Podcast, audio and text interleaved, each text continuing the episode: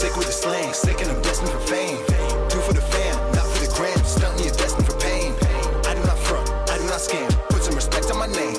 Sick like click and I bang. Y'all gon' remember the name. Y'all gon' remember the name. What's up, ladies and gentlemen, boys and girls around the world? I would like to welcome you back to the Real Talk with Zuby podcast. On today's episode, we have got on another brilliant and intelligent guest. He is a professional high stakes poker player. He is also an entrepreneur and speaker. And this is Alec Torelli. Welcome to the show, man. Hey, Zuby, thanks for having me here. This is awesome. Really excited to do this. Awesome, man. Alec, I've done a very brief intro there, but for people who are not familiar with you, please tell them a little bit about yourself. Yeah, so I'm a professional poker player and coach as well. Like you mentioned, the entrepreneur side, I started a poker training site um, and investor as well. So I think poker has taken me in a lot in that direction. And I feel like a lot of the framework that's used to make decisions in poker at the poker table is also used in uh, decision making and investing too. So we could talk about that. But my background, I got started in poker. It's actually um, celebrating 20 year uh, anniversary this year, which is crazy. I've been playing poker for 20 years. I started when I was 16, got invited to a friend's house. Poker was booming in the US. I won my first time playing, so I was hooked. I'm not really much into, uh, I wasn't really big into sports. I wasn't good at basketball. I didn't make the team. Uh, I dropped out of football my freshman year, but poker really stuck. And I felt like that was something that I could excel at just because it had this element of like decision making and strategy, which I loved and learned from chess as a kid, but also the psychology and like reading people and whatever. And I could beat my friends. So I was like hooked on this game.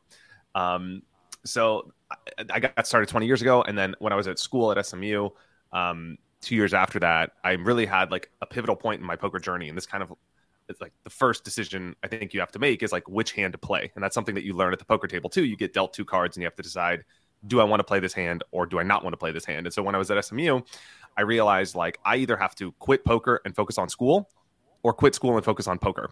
And so I couldn't do both because like one was taking away from the other. And I kind of did this like process that I use in poker where I you kind of evaluate your risk, like what's the worst that could happen if you go all in and lose all your chips. You always have to be cognizant of what your downside is, but then you also have to weigh that against your upside. And so on the downside, I was like, well, I saved up 20 grand. I'm 18 if I drop out of school and you know go all in to play poker like the worst case scenario is i lose all that money i'm one year behind everyone else i come back to school at 19 i'm broke just like everyone else but i'm one year behind but my upside is like basically unlimited like i never would have thought I would be where I am in poker, but like I just didn't know what the upside was. But I knew I could be traveling around the world. I could be playing high stakes poker. I could be doing what I love. I could be having all these wonderful experiences and poker pay for it all. And so I kind of had that asymmetry, as I call it, where you have a fixed downside and a large upside. And that's also a principle in investing. If you have a risk reward proposition, uh, I know we're both into, into Bitcoin. That's how we met at the Bitcoin conference, like where there's a fixed downside of whatever your initial investment is, but there's a huge potential upside that, you know, is, I don't want to say unlimited, but that's uh, very asymmetric, those are situations to kind of go all in. And so, uh, at least in my opinion, so I I made that choice in in college to like, okay, I'm going to take a step back from school and really focus all in on poker, and that kind of allowed me to like take get the at bat, right? I mean, luck is where preparation meets opportunity. So that's kind of where I got the at bat, and that's kind of how my poker career kick started. Awesome, man. Well, there's a lot of places to go from here, but first I want to actually go backwards. So we started the story at 16, but let's go back a little bit earlier than that. Tell me a little bit about your childhood. Where did you grow up? Where are you from? What kind of kid were you? Okay, cool. I grew up in Southern California and I was like school came pretty easy to me even though it was kind of boring at the same time. Like and I often felt like I was learning things that I wasn't too excited about, but I could go through the process sort of quickly. Um, I loved sports. I wanted to be a basketball player, but I'm five nine, and so that dream kind of faded as I got into high school, and reality shook me. Uh, which is kind of what was interesting about poker. It was like finally something I could win at because I wasn't great at sports. Um, I was in musical theater in high school, which was which was really cool. That was like a very great experience because it was obviously, as you can imagine, being like 14 and a guy in musical theater. You deal with a lot of social pressure, but at the same time, being able to overcome that and stand on stage and put yourself out there to sing is like a great life skill because you could handle a lot of the challenging and negativity and, and social criticism that comes your way. And obviously, in the position you know you and I are in, you know how important that is, especially in today's world. I was an Eagle Scout in Boy Scouts. Um, yeah, so I mean, I had friends, but I wasn't like the coolest kid in school. I was always outgoing though, and I loved people. Um, so yeah, that's kind. I mean, I'm trying to think of what other notable things from childhood, but yeah, oh, that's all good, that's man. you don't you don't need to detail the whole biography. I'm just uh, Yeah, there you go. That's I'm my just background. I'm just curious because you know with all these stories you always see where people are now. You know by the time someone becomes t- well known or reaches some type of prominence or success or anything, a lot of people start the story there. Um, but I like to go back and see okay, like you know what actually what led up to all this point to you even you know being here on this podcast and all the other things that we're going to discuss. And oftentimes it um explains what it is that drives and motivates certain people as well you know things that happen at a young age you know with you discovering poker at 16 obviously that's a critical turning point for you. Had, was that your first ever game? So you you just stepped in and played against your friends and that was your first ever game and you won No, so there's actually, which uh, now that you mentioned this, it's kind of silly. I didn't include this because it's arguably the most relevant to where I am today. I Okay. always would play poker, and you mentioned like how things in your childhood shape, you know, your formative years and like what you enjoy and what you're drawn to. I- I always would play poker with uh, my family on Thanksgiving and Christmas. So like what we would do together, we would have turkey or we would eat and whatever. But then after that, like the highlight of our time together was that everyone would sit around the poker table and we would play dealer's choice. We actually played Texas Hold'em, which is which is crazy. We played this, uh, and I have I, I wish I could find this photo, but I have a photo of me like sitting there. My legs don't touch the ground. I'm maybe like seven years old, and my mom would give me like you know five dollars to buy in, and then so I started to learn like the the real real cool thing is looking back on it now. I could see how the personalities of each individual person in my family came out through the way they played poker. So my aunt Mm. was like very frugal, like very, very cautious, like didn't spend any money. And you could also see that she was a very tight poker player. So she wouldn't play any hands.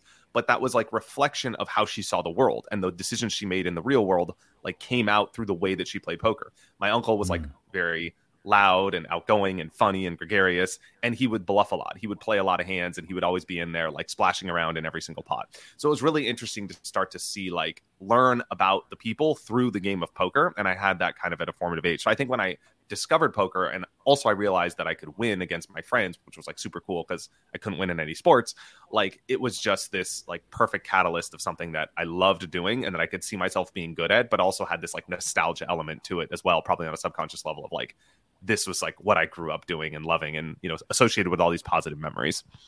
Yeah, that's really interesting. So you were playing the game from age seven, really?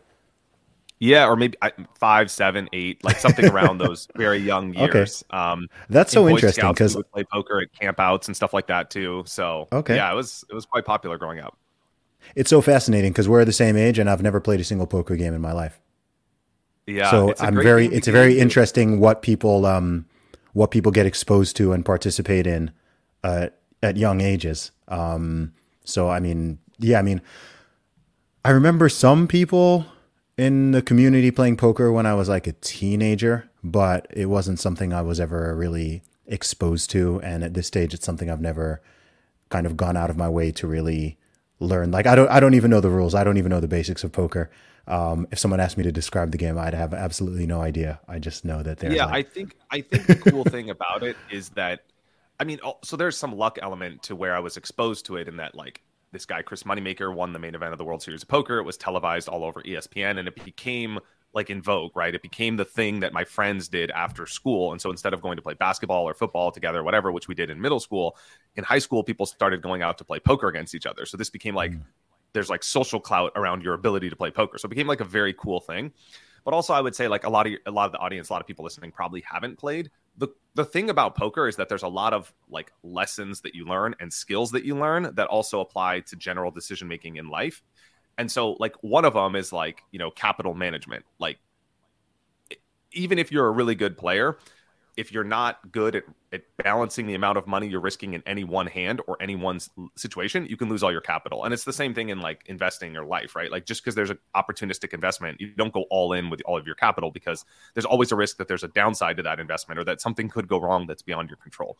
So that's a very basic framework that you learn. But then you also learn this general principle that applies very well to like decision making in life, obviously investing as well, but that like you're always making bets essentially. You're just you're taking calculated risk. Like people that don't aren't familiar with poker consider it gambling but people that are familiar with poker consider it like a strategic game of skill that involves calculated risk taking and basically what you're doing in every hand you play. So you kind of get to flex this muscle over millions of hands throughout your career is you're trying to make great decisions without all the facts. So you have incomplete information. You can't see your opponent's cards but you have this basic risk reward probability and then you have clues about the information you do have based on their betting patterns. So you're trying to like synthesize this puzzle and say, okay, I don't know exactly what the right decision is, but I still have to make a probabilistic bet and I'd have to decide how much to risk based on how certain I am of the outcome. And that's kind of what you're doing in life, whether you're deciding, hey, I need to take a new job or move to a new city or um, take this new endeavor. Like you don't have all the facts. You don't know how it's going to turn out. You don't know the result of that project or that opportunity or that investment.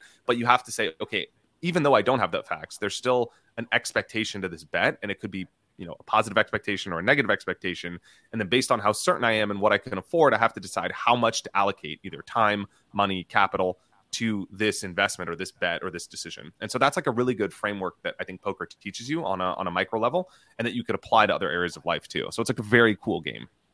Mm.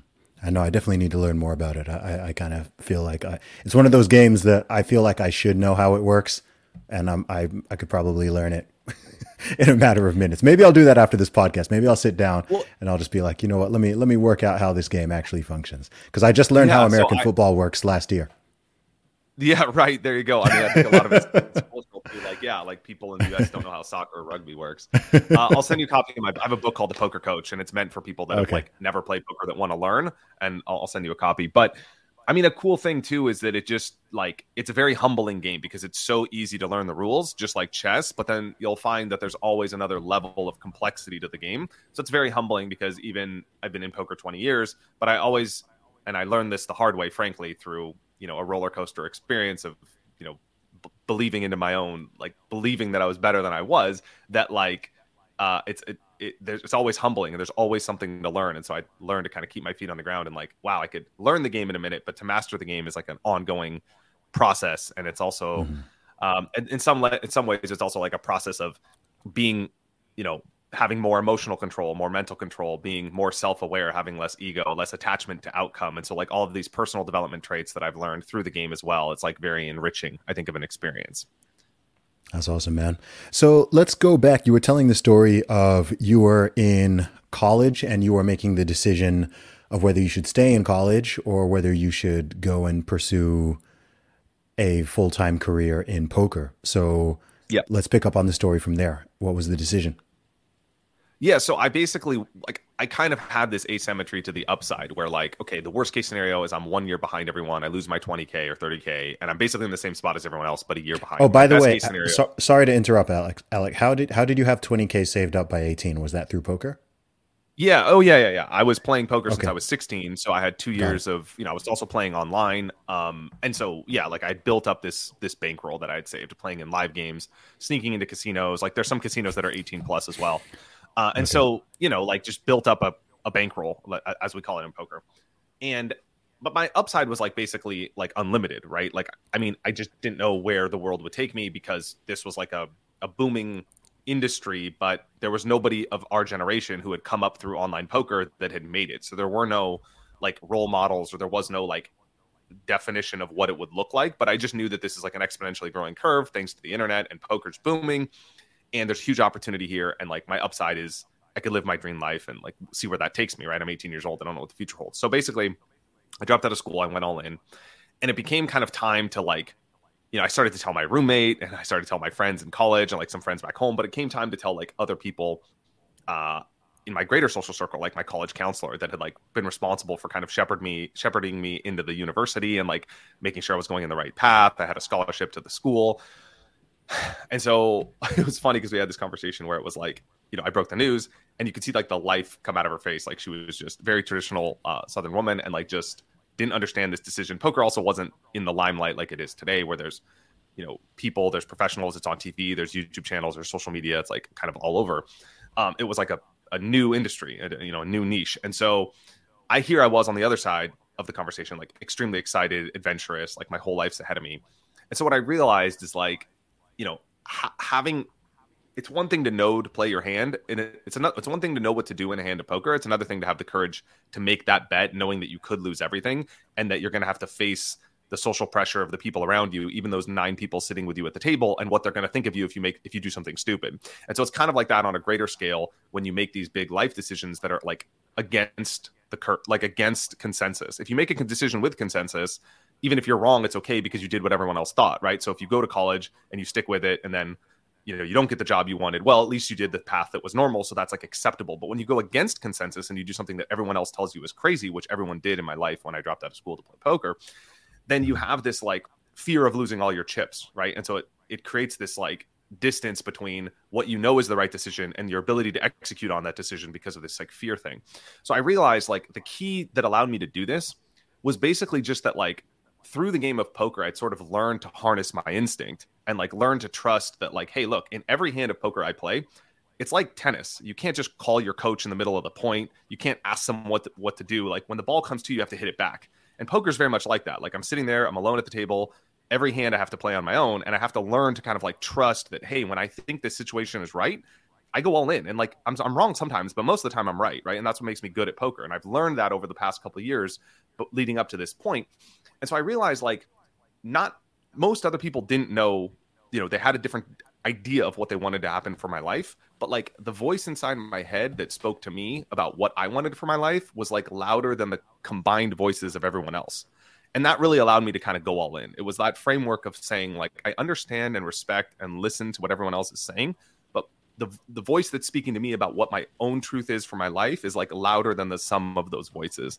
And I think that was pretty important. Yeah, absolutely, man. So, what was the next step, though? I mean, so you're a teenager, you've dropped out of college. I mean, what what did you do next? Where were you?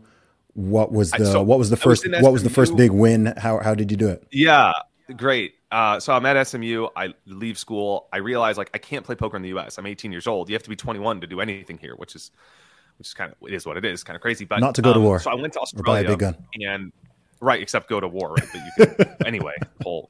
So yeah. yeah, you can't drink, you can't play poker. But um, so I went to Australia because there's a huge tournament there. It was January. I dropped out of school in October, so I went there and I played. I loved it so much that I decided to stay there after this big tournament series was over. I played what was then the biggest online tournament in poker history while I was living in Australia, and it was like a six hundred dollar buy in. A couple thousand people entered and 14 hours later i won so i won a quarter million dollars in a day playing this tournament wow that gave me a large bankroll to be able to move up in stakes and play the higher limits that i always thought i was capable of playing but of course i had to build my bankroll slowly so i started playing bigger limits and throughout that year in 2007 uh, I was the seventh biggest winner in the world on the biggest website called Full Tilt. I won over a million dollars that year playing poker. And so this, when I told you that experience of, you know, believing into my own skill, I kind of let that get to me. I was I was one of the best in the world, but I kind of started the problem was I started believing into my own mm. my own BS and feeling entitled to keep winning because I had one and it came, you know, not it came kind of so fast and, and I kind of got a lot of you know uh, publicity in the poker space. And so after that, I really got my butt handed to me because I let ego get in the way and I stopped learning. I stopped doing the things that got me to the top, feeling like I'm just entitled to be at the top. Stop listening, you know, tr- studying and doing all the things that are required to to win at poker at a high level. And so I had to move back down because I lost most of that million dollars back over the next subsequent years, and I had to really grind it back from you know starting over basically. Um, and so that was like a really humbling lesson. And I learned and I vowed at that point, like I really learned that you know, I'm in this game because not because I want the money, but I want what the money represents, which is our way of keeping score. So in basketball, they use points, in golf, they use, you know, points, whatever. So it really made me understand that I'm motivated intrinsically by my love for the game. And it really allowed me to like step back and keep my feet on the ground and grind back up um, from the bottom. So when I was 21, I moved to Vegas. I played in multiple tournaments. Uh, I had a lot of success in, in the tournament scene in, in Vegas. I won, was the only player to win back to back events at the Bellagio. Uh, when I was 24, I moved to Macau, which is um, the gaming revenue there is seven times bigger than Las Vegas. And so uh, it's an incredible scene and there were there were some of the biggest cash games in the world where uh, people would come. From, it was kind of like the Olympics of poker, where all of these players would come from all over the world uh, in their respective countries that were you know the best in their countries, vying for a share of the action because it was this once in a unique moment in poker history where gaming was booming in Macau, poker was booming in Macau, and all of these um, Chinese whales would come in all from mainland China to come and they would use poker to entertain their clients.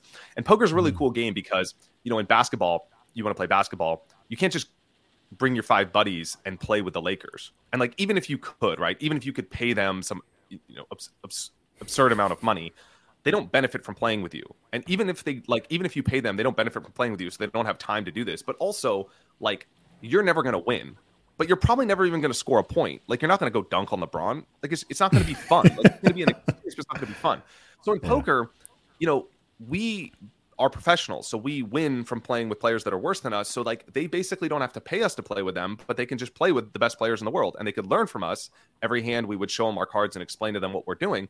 But the best part for them is they could also win. Like there, it's a game of skill, but there's an element of luck, right? And life is very mm-hmm. much the same. There is elements of luck. Like what hand you're dealt in life, like where you were born, your education, like your family structure, like that is luck. But then the rest of it is skill. It's like how you play your cards given what hand you're dealt. And so because that's the framework that poker operates under, these Chinese whales VIPs can beat us. So it was very fun for them to play with us. Although, you know, of course they would lose over time, but um so that was like, you know, really took my poker career to a different level. I lived there for 4 years. Um and then 2017 I kind of 2016 I kind of moved back to the US, started playing on a national poker series called Poker Night in America. Um, my wife's from Italy, so we we moved there part time. Um, opened a training site, Conscious Poker. Got into investing in crypto.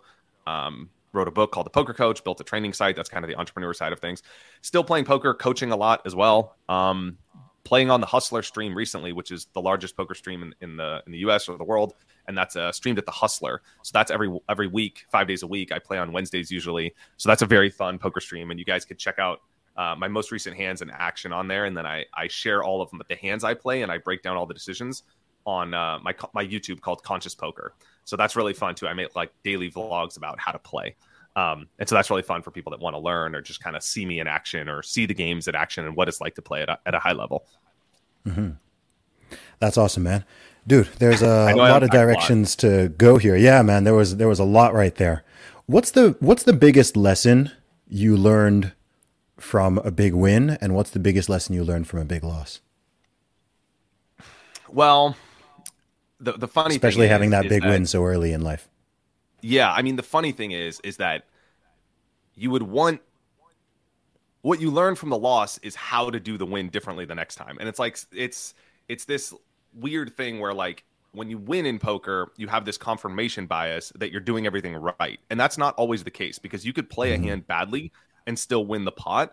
But like the way humans are hardwired is like, you know, when you choose the correct answers, you score highly on a test. When you do something well, you get rewarded for that action. And so there's a, most things in life have a direct correlation between performance uh, with decision making and performance or outcome. But it's not that way in poker. So like typically when when you win, the hard thing to do is is to to question what you could have done differently despite that the results went your way.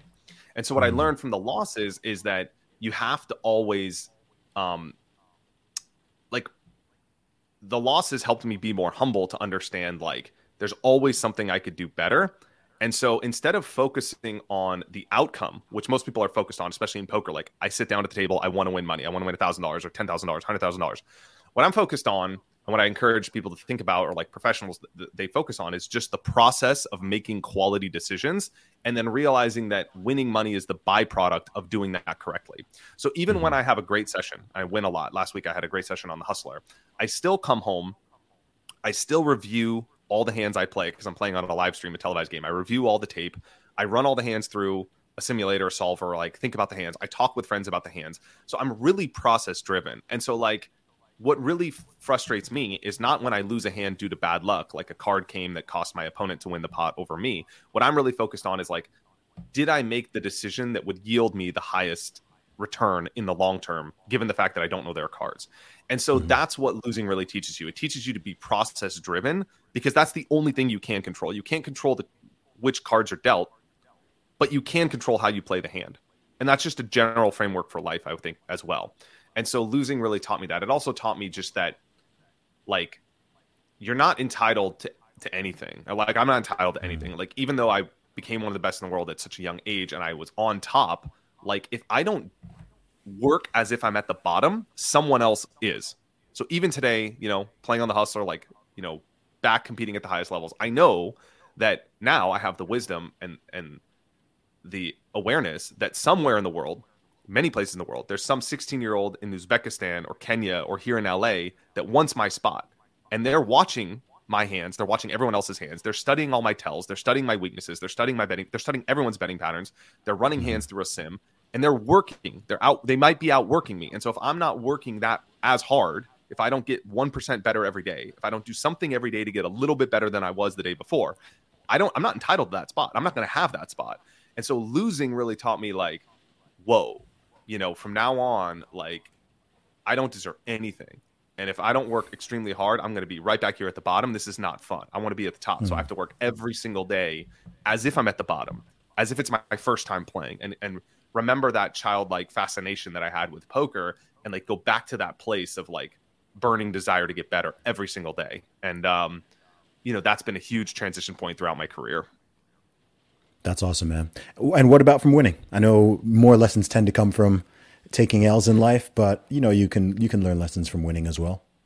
Yeah, for sure. Um, I think winning, you know, what it what it teaches me is just like how fleeting those moments are in life. Like this is a big mm. like thing I learned in life too. Like just when everything is going really well in life, it's it's kind of like having that perfect poker session. Like when you just sit down at the table, you get smashed with the deck, or you're in the zone. It's like you have this feeling like you can see everyone's cards, even though of course you can't. But like you have this feeling like you know exactly what to do in every spot, and you just crush it.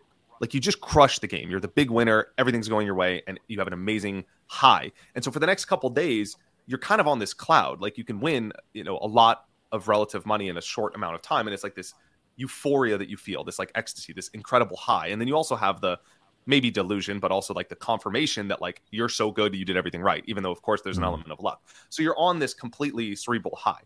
And so what I realized is like in life, you know, those highs or in poker, those highs don't last long. It's only till your next session or it's only around the corner that, and this is like not to be like doomsday, but like life is about change and there's ebbs and flow. And the only thing that's certain in life, there'll be change. So even when you're at this peak and this incredible high, it's not going to last forever. And so what mm-hmm. I learned winning is that like I really now have the maturity after having been at the bottom and been at the top and been you know up and down is to be aware when I'm at that place and everything is going right and to just take it all in and be extremely grateful for that moment. And I could real I could in the past I wasn't aware of that moment until it was gone. And it was bittersweet because mm. I was like, shoot, I was in that place and I didn't appreciate it when I was there, but I appreciate it now because I'm down. And so now when I'm up and I'm winning, I'm like, I enjoy it more because I realize how hard it is to win and have everything go right in poker and in life. And so, like, now when I'm in the moment, I'm fully in it. And I made a story the other day where I was like, I realize that I'm on top and I know it's not going to last and I might lose next week. But for this moment, like, I'm here. And I, that was a great uh, feeling of development I've had in my own life where it's like I can see the good for when it's there and not only like mm. you know when it's not. So that's what a lot what's winning winning has taught me.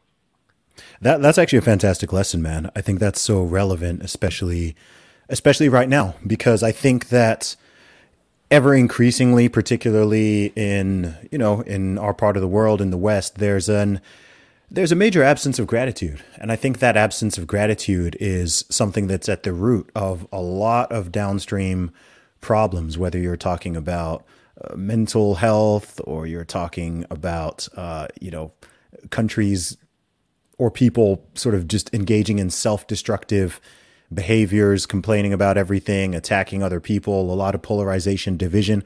I do think a lot of it at the crux is a lack of gratitude, lack of perspective, lack of gratitude. And when people don't have that, they they often become self-destructive, right? They start attacking themselves, they start attacking other people because they don't realize, hey, okay, things How are not perfect. No, yeah, nothing nothing's perfect, but instead of just going, hey, you know what? We've made some great progress and all of these things are fantastic or at least they could be they could be far worse on a historical scale on a global scale whatever. But when people don't appreciate that they just uh yeah they just they just enter this state. I think it happens both on an individual and a, and a collective level. And I think that so many challenges that are being faced, especially in the USA, I think multiple countries, but I think especially in the US, it's this um, undermining of the nation and undermining of the the values and undermining of the greatness because people are expecting or feel entitled to perfection right? People people feel like life is not supposed to have any difficulties and everything is supposed to be uh, totally perfect and everyone's supposed to have this the same amount and you know no one's ever supposed to take an L and there's never supposed to be any pain or suffering or difficulty and it's just like never supposed not... to feel bad yeah yeah exactly right that that is how some people operate it's just you know and and then they beat themselves up over it not knowing hey it's part of life man we all have our we all have our wins we all have our losses by definition, we're all going to die, and everyone around us we know, every single person we know is going to die. We're all going to have multiple tragedies in our life just by the nature of human life, and it's how temporary it is here on this earth. So that's the reality of it. And um, I think when you you can view that in two ways. You can view it in a very sort of dark and morbid way, and become nihilistic and just be, oh, you know, what's the point? It's all gonna it's all gonna end anyway. None, none of it matters. Or you can do what you said there and be like, hey, yo, I've got this day, I've got this time, I've got this month, I've got this life. Let me enjoy it. Right? Let me let me enjoy it. Let me do my best for myself, for my family, for my loved ones, for my community, for my country, whatever. Yeah, sure. We're you know we're gonna have our ups and downs. Sometimes we're gonna we're gonna want to complain, or sometimes we need to criticize something.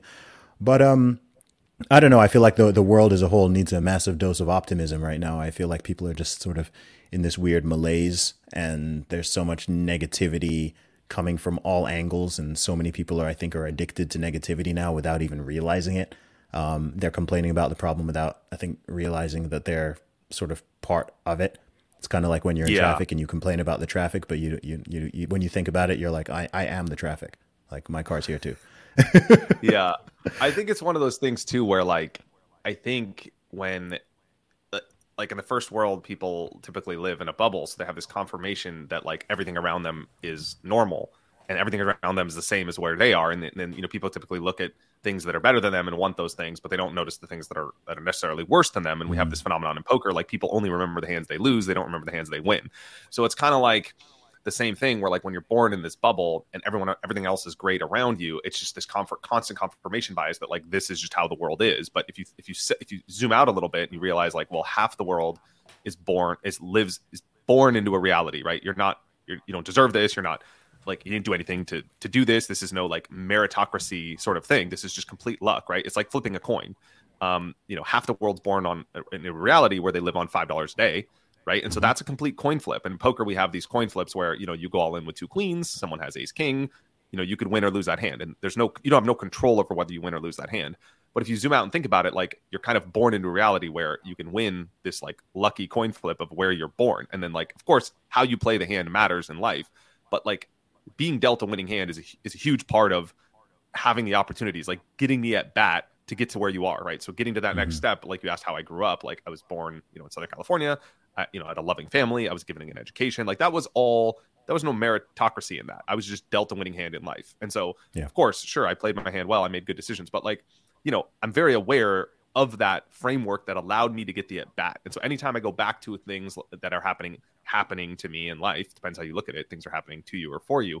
But even if you look at it like it's happening to you, I still say, look, when I zoom out in the greater scheme of things, like I've had way more than my fair share of luck because of this like intrinsic nature of you know my upbringing and so like there's really no amount of like things that could happen i think at this point in my life that are like going to outmatch that just that just complete luck like i wasn't born in somalia like something like that you know like where it just it's just a tough reality right it doesn't mean mm-hmm. you can't you know change it or improve it or get out of it but it's just like being born in the us is automatically like to me it's like hitting a home run when you look out at the global scale of 200 countries where you could be um, yep. and so I'm just super grateful for that. And I think, it, yeah, like you mentioned, like having that perspective is something I think traveling has really helped with that. I know you've traveled all around the world, you live in different places. Um, poker has taken me, you know, around the world to 50 countries.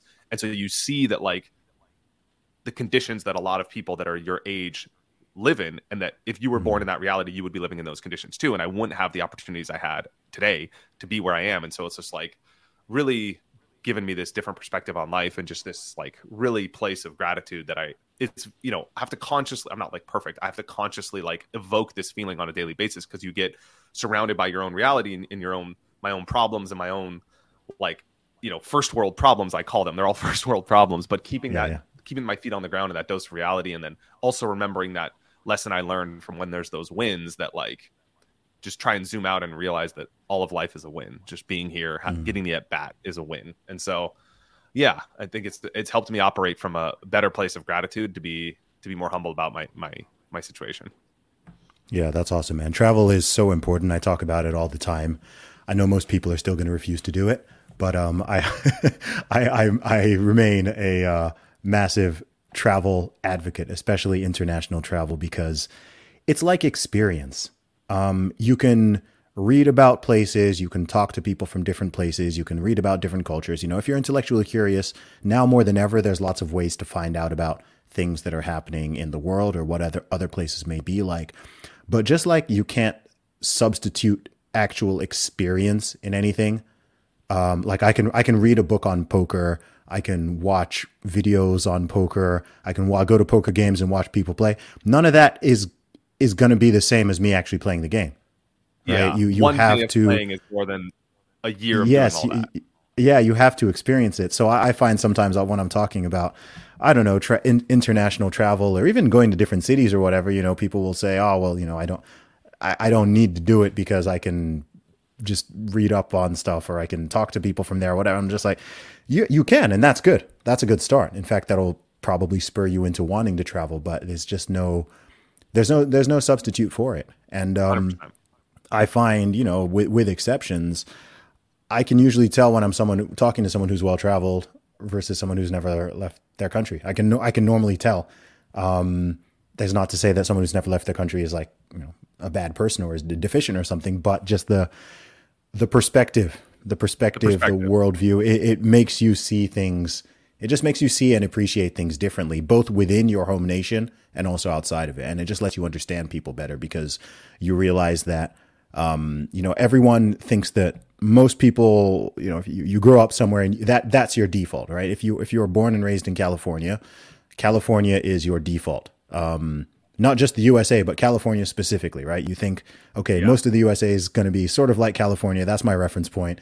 And you also view the rest of the world as if it sort of should be like California. And you sort of compare everything to that. The same can happen, you know, if you grew up in Somalia, right? That'll be your default and you're viewing everything around the world and all the other people and cultures and ways of life sort of through that lens. But if you go out there and you experience uh, different places and people, then yeah, you um, you can see things from a greater range of angles. Maybe that's the best way to put it. Yeah, and I think one of the things you touched on that's really interesting is like one of the unexpected depths of traveling is not that you see a different reality from a, a new perspective. Of course, that that's like perhaps more obvious that you're going to experience a new culture and be have culture shock. But what the real the real like interesting moment for me was after living abroad in Australia and then I moved to Asia, I moved to Europe, I you know, traveled around and lived in different countries was the feeling I had coming home and starting to question the things that I had never questioned before because I didn't have another frame of reference from which to even mm-hmm. question mm-hmm. them. And so coming home and seeing my own reality from a different perspective and actually being more critical of understanding like why people see America or California in a certain way and being able to understand yeah. their point of view. That was a big pivotal shift for me. And I also think like you realize traveling that like all like people around the world, I guess there's a you know, great quote, you don't see the world as it is, you see it as you are, but people around the world are like generally have good intentions. They're generally mm-hmm. very kind. They generally want the same things in life. Like everyone wants, you know, respect and dignity and to be happy and, you know, have a good life. And so like mm-hmm. just seeing that I think is really uh has made me more empathetic to like things and also just seeing like how distorted um the perception is of different things around the world. Like when you hear on the news people are like, "Oh, I heard that this is like that." And then you think that too and then you go to that place and it's nothing like what consensus yeah. is at least in the in the mainstream. Like that's a very another another really fascinating thing about travel and, mm-hmm. and seeing the world too. It's a, it's a great experience. I think. I mean, especially I dropped out of school to play poker and travel largely. So like a lot of my world education came from like experiencing things on the road, learning about new cultures, learning about new people, and like learning through that experience. So to me, that was like a huge point in a pivotal uh, thing in my life. Yeah, well, I think the reason, the phenomenon you mentioned, uh, the, the reason why it happens, and I've talked about this a few times, is because both the both traditional and social media have a massive negative bias, right? So if something makes the news, by definition, it's an anomaly, and given it's the news, it's probably negative, right? So just by something being on the news, right? The the trillions of interact of peaceful civil human interactions that happen every day that doesn't make the news, right? When something messed up happens, when there's some horrible disaster Injustice. or there's a killing or there's an injustice or there's some Yeah. brutality, right? That's the thing that makes the news. That's the video that goes viral on Twitter and on Facebook and on Instagram. So when it comes to, for example, with, with any given country, and again, I have this perspective because I've traveled so much and met so many people, right? I mean, I'm here in the UK right now. I know people in the UK, I know British people who are afraid to step foot in America. Why? Because what do they know about America? They know about guns, they know about shootings, they know about police brutality, they hear about racism, they hear about school shootings, riots, right? Like anytime if the USA is making the news in around the world, it's probably not something positive, right? At best, it might be neutral. It might be an election or something, but that's also tends to be tainted with negativity, right? Similarly, when I'm in the States, I meet Americans who are afraid to go to the UK. Why? Because they think they're going to get stabbed. They think there's grooming gangs roaming the streets looking to uh, grape little girls. Um, they think that you know they're terrified of the British people are afraid that that there's lots of guns in America. Americans are afraid that there's an absence of guns in the UK and not even the police carry guns. Uh, you know, they're like, if I can't, if I can't bring my gun, uh, you know, I'm not even, I'm not even going to travel. I'm not even going to go there. I know Americans who won't, who won't go to any country where they can't carry their gun, not realizing that in almost any country outside of America, you can't just carry a gun around. Um, but yeah, it's just th- these different perspectives are interesting. You know, I myself, I grew up in Saudi Arabia, which is uh, that that's a whole nother kettle of fish because as soon as you say Saudi Arabia, people's brains immediately jump to you know the two or three bad things that have happened with the government or have happened on foreign lands or whatever and that's just that's the whole perspective right? There's no there's no positive they're they're, they're not hearing anything positive. It's just all the negative and it, and it sort of clouds people's judgment. And it's a weird one as well because there can be there can be truth to it right? Do shootings happen in the US yes. Are there school shootings? Yes. Are there incidents of police brutality and unfair police yes. Is there racism? Yes. Is there all you see what I mean? So it's not even like it's Yeah, a lie. It's just that yeah, exception. but it's it, Right. this is the exception. It's not like you it's not like you you land in any city or state in the US and all of a sudden, you know, you walk outside and people are running around having having shootouts and being being horrible to each other or the, the, the police are just cruising around looking for looking for black men to beat up and shoot or something. Um Yeah. but that's that's some people's perception unfortunately.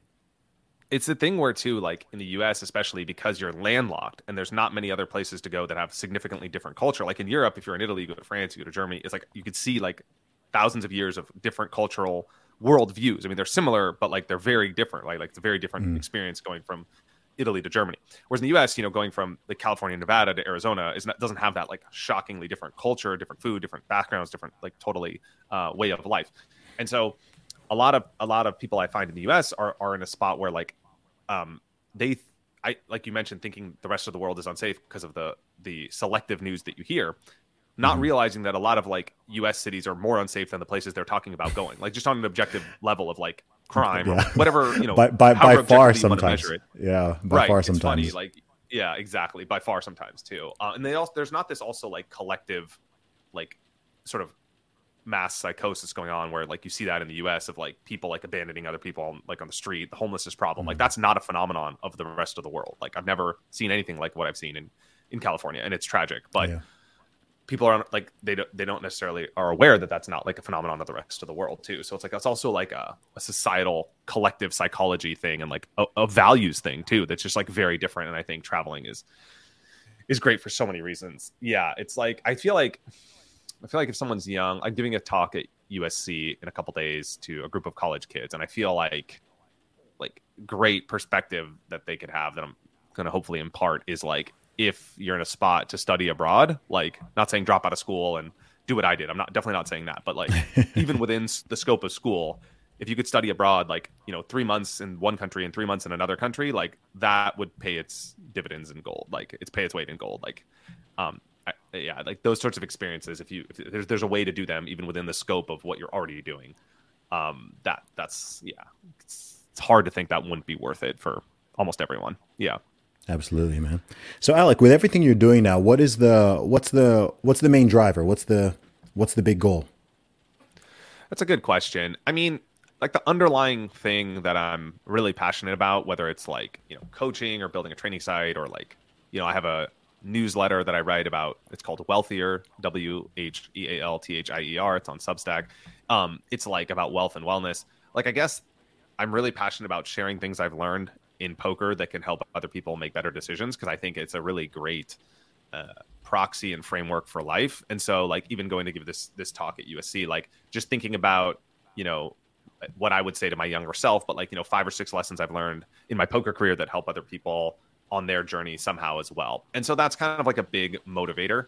Um, I like so that that's that's one part of it. Another part of it is like as a poker player, I really do love the game. So like I just love the process of optimizing how to play hands the best way possible. So when it comes to like investing, I'm like fascinated with like trying to find optimal solutions to do things. And so like making investments is very fun for me because I feel like I'm playing poker at a high level and I could compete and I could challenge my intellectual capacity and I make mistakes, but I can always try and get better and improve and iterate and get like 1% better every day. So I like I'm I love that process. Uh, and whether it comes in poker or investing or, or business, like that's very, very fun for me. But then when it comes to like my message and my brand and things that I'm sharing, it's largely just like, um, how can I synthesize the experiences I've had and largely the mistakes I've made? Like like we talked about, you lose, you win more, you lo- learn more from the L's than the W's. So it's like, how can I synthesize these mistakes and these things I've learned that hopefully I can like translate that into a piece of content that doesn't take me that long, but that can syndicate out to you know hundreds or thousands of people that can make a slight positive impact. And like you said, like mm-hmm.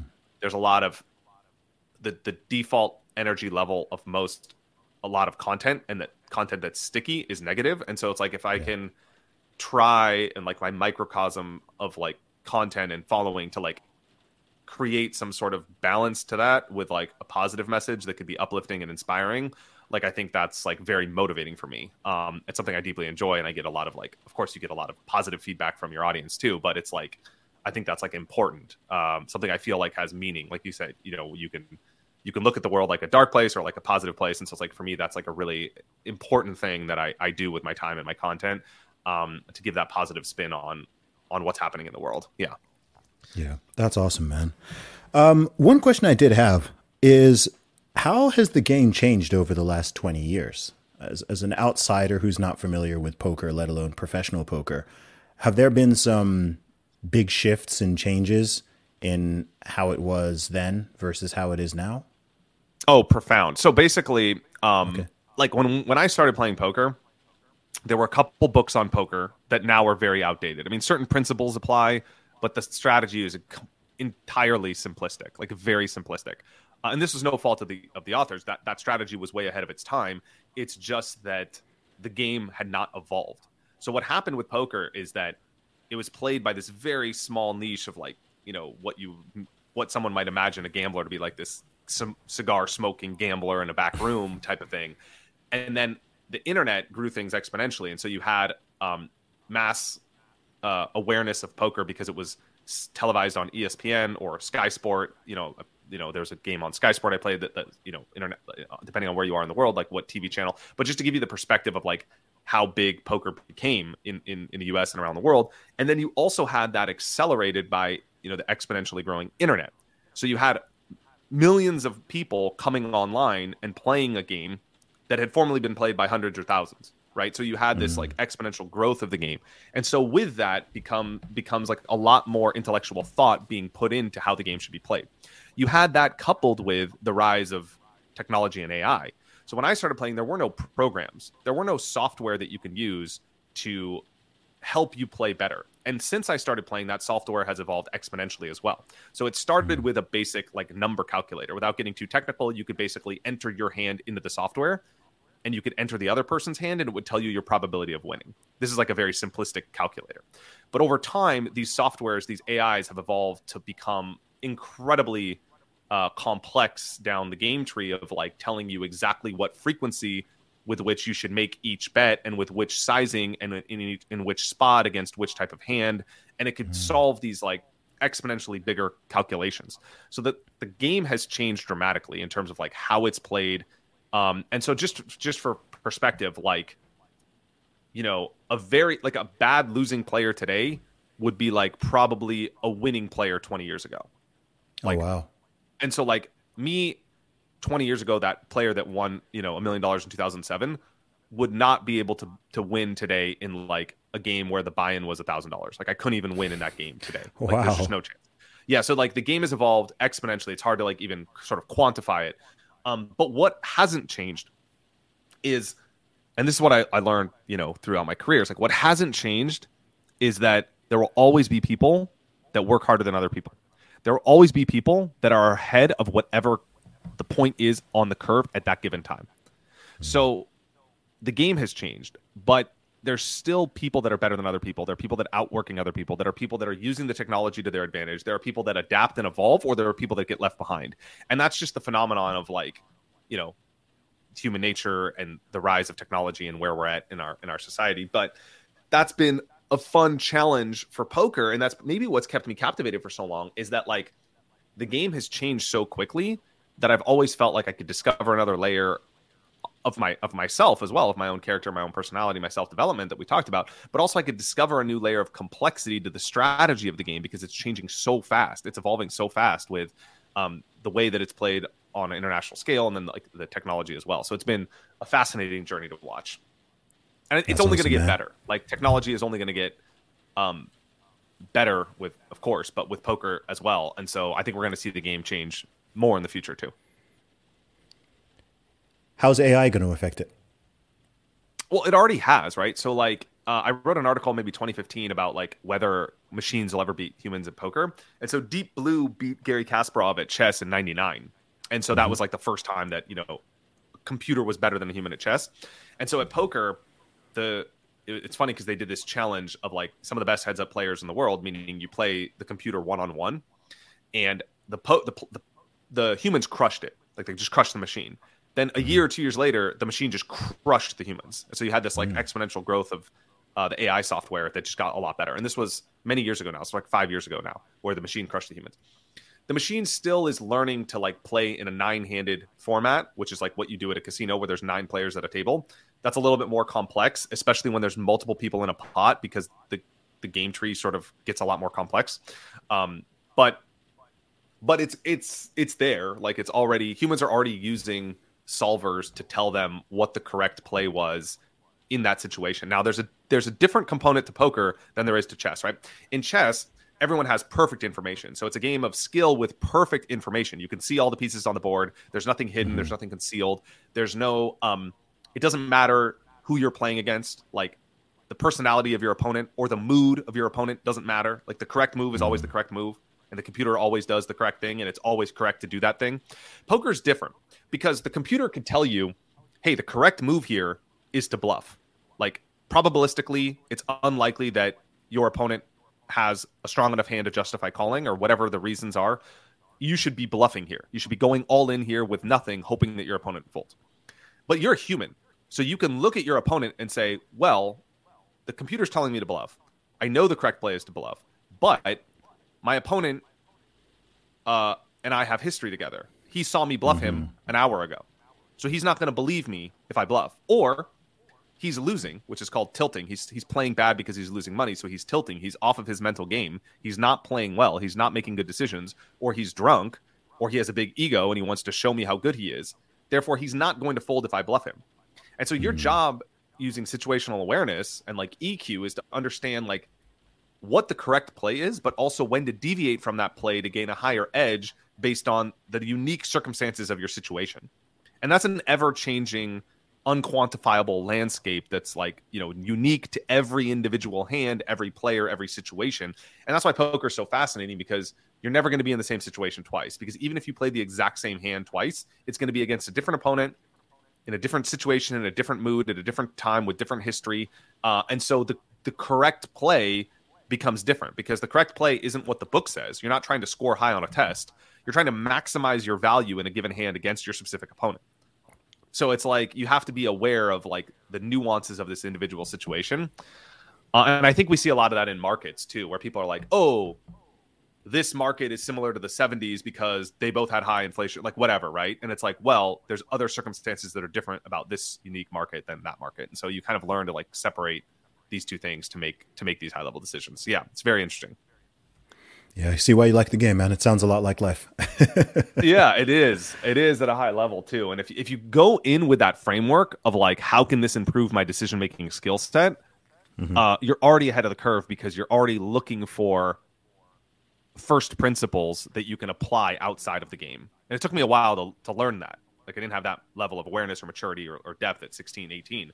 But like now going into it, I'm also trying to like understand how I could use this process that I've learned in poker to help me outside the game. And if you go into it with that, that's one thing I'm really passionate about is to get people into poker, but also get them into poker because of the lessons that poker teaches them, you know? Uh, and so I think if you go in with that awareness and that goal, it could be a very enriching experience. But manage your money correctly because that's, awesome. that's, also one of the lessons you'll learn.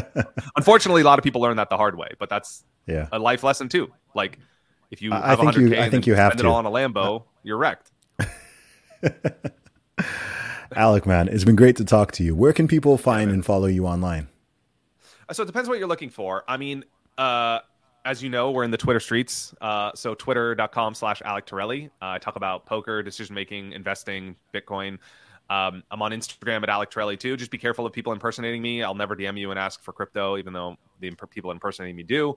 Uh, and then alectorelli.com, more about me, and consciouspoker.com if you want to learn poker. So if you want to learn how to play poker, uh, I have a training site, consciouspoker.com. We have a lot of free content, and my YouTube has like six, 700 videos. I've been making them for 10 years.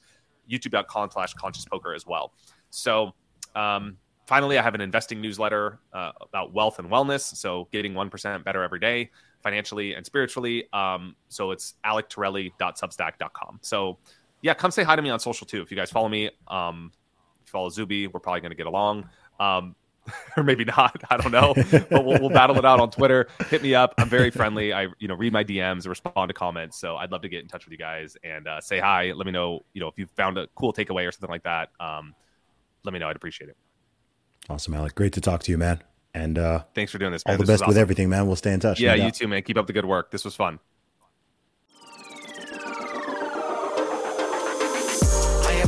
Sick with the slang, sick and I'm destined for fame. Do for the fame